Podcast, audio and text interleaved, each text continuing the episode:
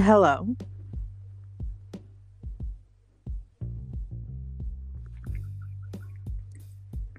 Hello. Hello and good evening. Welcome to the Relationship Stuff 101 podcast. I am your host, Shahir Henderson. I am joined this evening by my lovely wife, Jasmine Henderson. What's up, everyone? All right, all right. We are here March 1st, 2020, to talk about the five love languages. Now, the five love languages is a book that was created by Gary Chapman back in 1992. Um, what do you know about the five love languages so far? Um, I'll just go ahead and break down the five categories. The first one is receiving gifts. The second one is physical touch. The third one would be words of affirmation. The fourth one is acts of service. And the fifth one is quality time. Words of affirmation, quality time, receiving gifts, acts of service, and physical touch. We are we are known them now as the five love languages.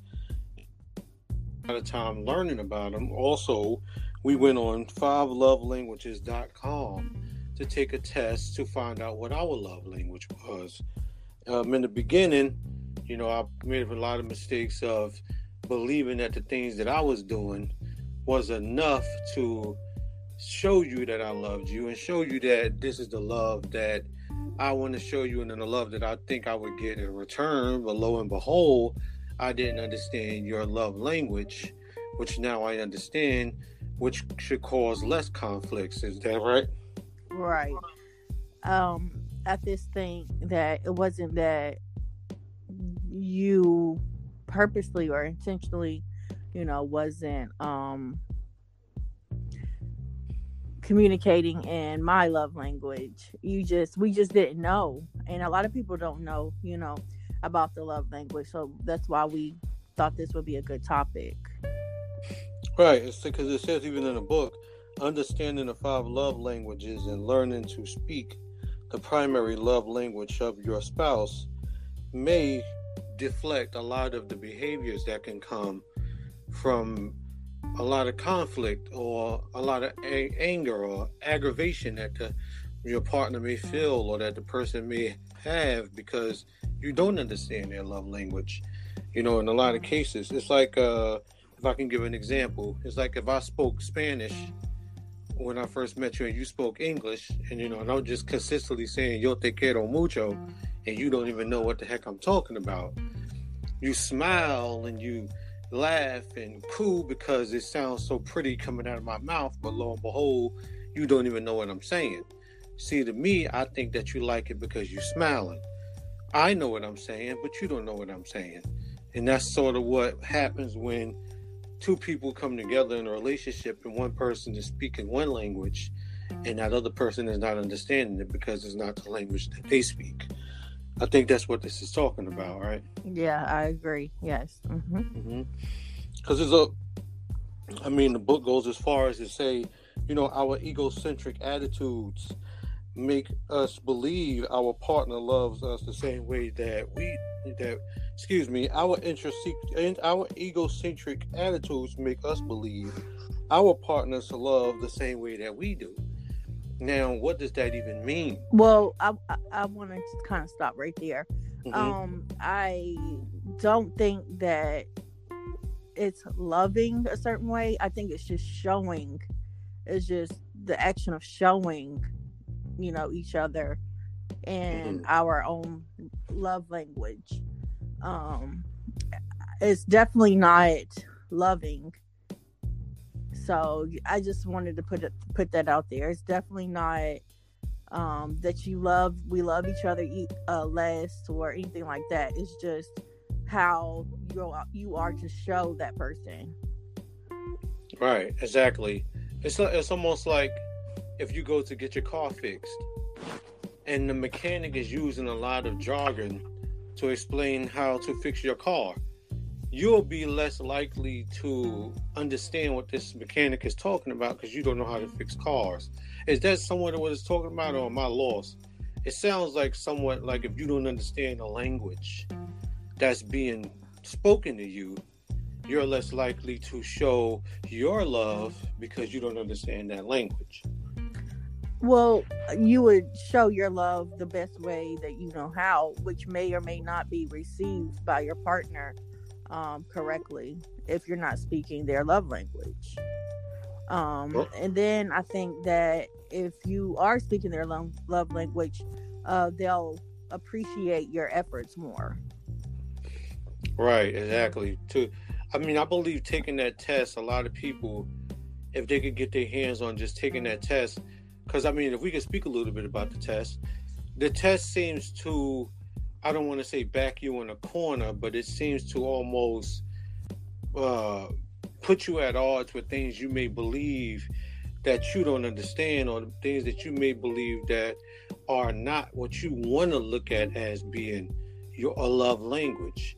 So some people may see the test as something that that's not going to help them, but I think that they would find that in the end, the test will help because the test gives you these five different things and it shows you what's the strongest outcome out of these five things. Uh, so, I mean, do you think that people would become discouraged with taking the test because the test was seeming to go against what they think love is? I don't think so, um, because it just gives you a lot of insight and, um, well, let me backtrack. If they are dedicated to improving their relationship or marriage, then I, I feel like they will be on board, you know. So exactly. I mean, because like we can give it like like a couple of examples. You know, a husband and a wife, they consistent. They've been together for ten years. You know, and they're consistently fighting every day they're in their tenth year, and every day they're mm-hmm. fighting. You know, then there's the book mentions that when your love tank is empty, you you love less, and you know, basically is what it's saying. In ten years, I mean, at a certain point, that love language has stopped. You know, mm-hmm. probably in the beginning that tank was full. You know, each tank is full, and eventually, every situation drops a little bit of love out of that tank. In 10 years, the tank is empty now, and these two people are lost. They don't know how to get back on track because they stopped loving each other and understanding each other's love language. Or do we think that, I mean, there was just an imagination of love that was there, and then eventually the imagination, the infatuation, you know, the euphoria and everything else that was there for these 10 years just started to die out. I mean, which one could it be? Um, you were kind of breaking up. Can you repeat that? Now, I was saying that the uh, love language, you know, it says when your tank is empty, you tend to love less. So over 10 years, the couple being together in the 10th year, you know they're starting to dwindle and starting to fall more apart. So what actually could have happened? Could these tanks after you know the first year the tank is full you know it's like a, a glass of water. And each year that water loses its uh it starts to evaporate. Let's look at it like that. Eventually the tank is empty. So well, has this co- i think that i'm sorry cutting you off. I think it's more of um just the couples get complacent. I mean, it can happen even, you know, speaking each other's love language, um, just being complacent and just being in a routine that y'all have done like every day since you said what 10 years i mean right. it's easy to fall into a routine and forget to love each other especially when you get caught caught into you know in the everyday life working kids um you know, home, take care at home, all that. So, like I said, it can happen even if you're speaking each other's love language. So, you both have to be dedicated and um, keep the spice, you know, keep it spicy. Right, right. Uh, that, that, makes a lot of sense. I like that you said that because what we what we are looking at is the people who would say, "Okay, we've done these five love languages now for the last five years, and still we have a problem." On top of understanding each other's love language, we still have a problem. In the book, it also says that, okay, we're not looking at you to follow this indoctrination to the T. We're looking at you to see this as something to help you on top of what you do to help yourself. You see what I'm saying? Right. So even though people see these set of these set, I don't want to call them rules, these set of languages, you do still have the five. Now, let's look at it like this, right? In 10 years, if your strongest suit was quality time, and y'all no longer spend quality time together, then your next strongest suit might be what you have to go to. Right. You see what I'm saying? Because that that that next strongest suit has to back up quality time, and that may be what's wrong. Because if you just go off that one strong quality and you working on that one strong quality, things are sure to fall apart.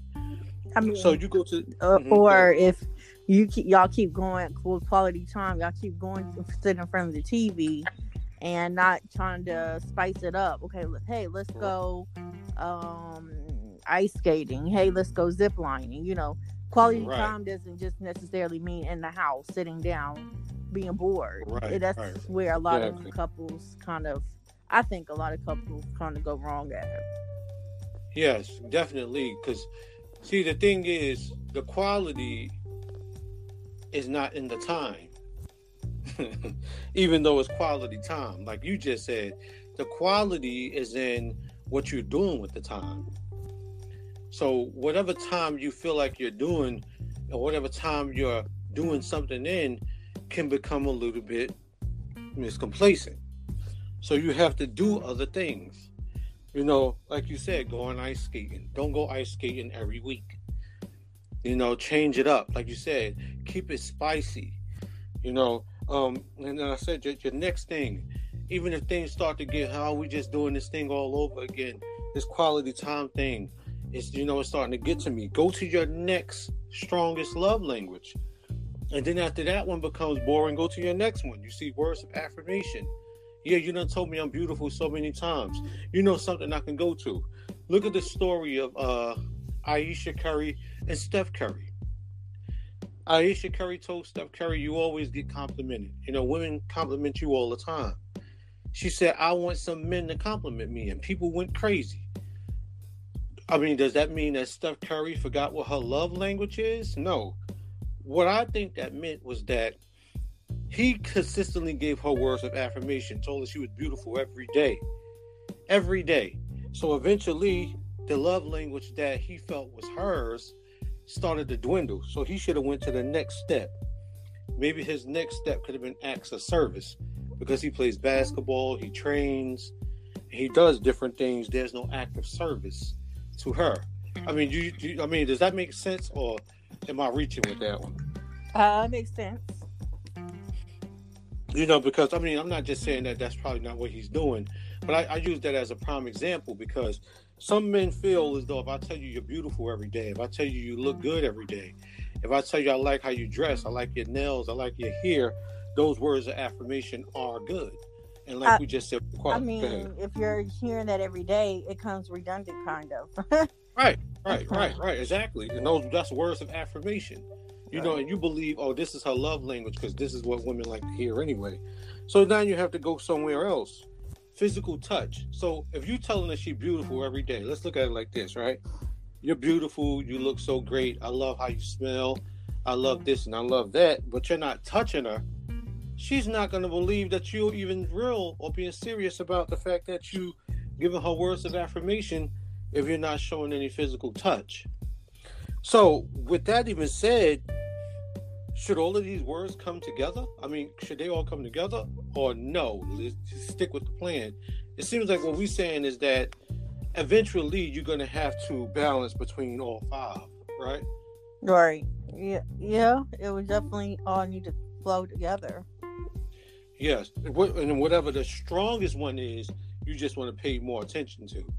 Like like we're saying, um, like in receiving gifts. You know, like like I said, my thing in the beginning, you know, I was all about uh, not giving you what you want, not not handing you this, not handing you that, and I took it as materialistic. Like materialistic things shouldn't be about love. And you went you went on to explain. I'm gonna let you go on to, to say what you went on to explain uh, verbatim. Um, well, just under it, it says, "Don't mistake this love language for materialism. The receiver of gifts thrives on the love, thoughtfulness, and effort behind the gift.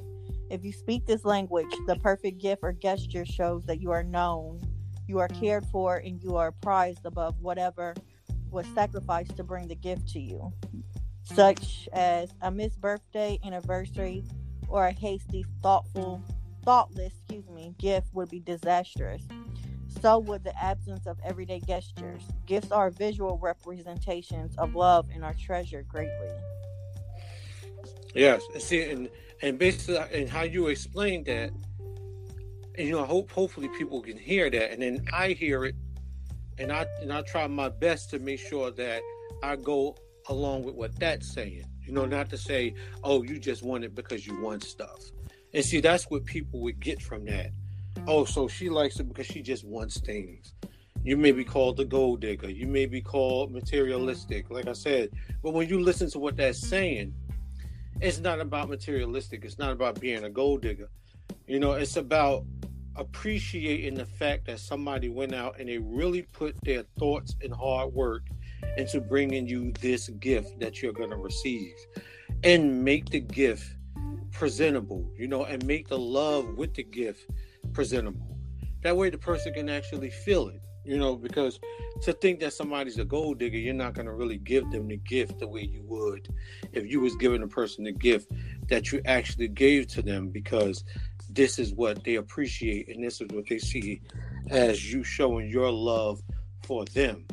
I mean, because you know the last thing you want to do is tell somebody that how they feel love is invaluable to you. Because then that makes the person feel as though you don't love them and that causes a lot of conflicts. You know may cause a person to step out and start looking somewhere else start trying to be somewhere else and start trying to find this love language from someone else.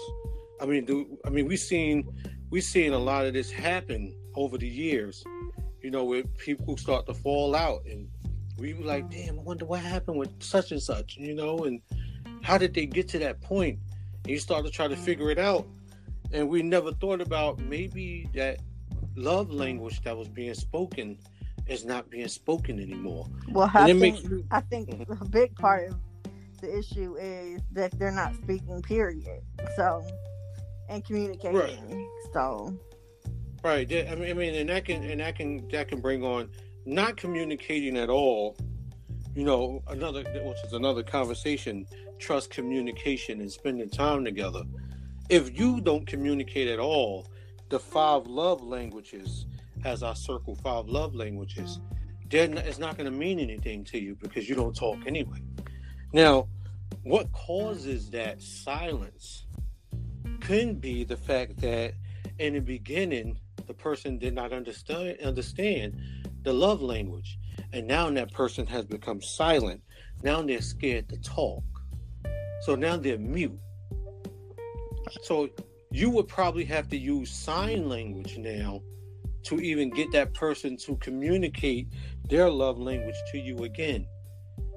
But that person who is not being communicated with has to now find the strength and let go of everything else so that they can have this conversation to reawaken the language that has been lost. Does that make sense? Yes. Mm-hmm. Because I, I, think I think that uh, what what we're looking at here, because that was the thing I didn't even think about it. What if the two people are not even talking? You know, how do you have a love language if y'all not talking? And a lot of these are like body language, physical touch, acts of service. You know, quality time. A lot of that is body. It's like body language, and more, more less conversation and then that's what it says like languages it's almost like the language is not a language it's more what you show you know, that's you know when you look at these, there's so many different ways you can go with it because it'll, confuse so many people. You know, that's why that's why you know I um stress that a lot of people should take the test at fivelovelanguages.com and read the book by Gary Chapman. You know, from 1992. You know, he also has other books that people may find and be interested in. You know, the five love languages for children, for men, for teenagers, and singles, and and he has uh the five love lang- the five love languages for new couples. So there's many different things out there that people can go out there and get information from, you know, and not just say, let's just end this all because you don't understand me. You know, let just let's try to find within you, find out what your language is, find out how you're communicating, which is what you mentioned earlier right? Find right. out how you're communicating. Yeah. Mm-hmm. Go ahead. No, I was just agreeing. Oh, okay. You know, and I think that that'll help people. You know, find out what you're using to communicate the way you love, and find out how they love. Together, sit down, get a glass of wine, light a candle. You know, what's that? What's that nice scented candle you uh brought from uh what's that Dollar Tree? Um, Take the vanilla. I think so. Get a nice vanilla candle, you know, relax, take the test together, look at the look at the numbers that show up, discuss the numbers. You know, discuss what they mean. Look at the definitions. As Jasmine uh, read off the definitions, look at look at the definitions. What do they actually mean? How do they actually attach to us, and then make them make sense? for you because we had to let them make sense for us. And we'll continue to read and I'll continue to learn more and continue to try to figure out and continue to have, to have our love become stronger and continue to listen to the language that's being expressed by Jasmine. Um, you got anything else you want to add? No, that that's um that's it. Um as always guys, uh we doing we did this show on Sunday evening. We're supposed to do it on Friday. Got a lot of things that came up. Uh, you can look for the show for on Fridays at 8 p.m. I will upload the recording. Five love languages: words of affirmation, quality time, receiving gifts, acts of service, and physical touch. That website is fivelovelanguages.com. That's Gary Chapman uh, G A R Y C H A P M A N. The book version that you want to look for is the one that came out in 1992. So hopefully, like I said, it helps you guys. Um, that's the this is the bottom of our show. Um, as always, our understanding with your understanding will create a greater understanding. This has been the Relationship Stuff 101's podcast.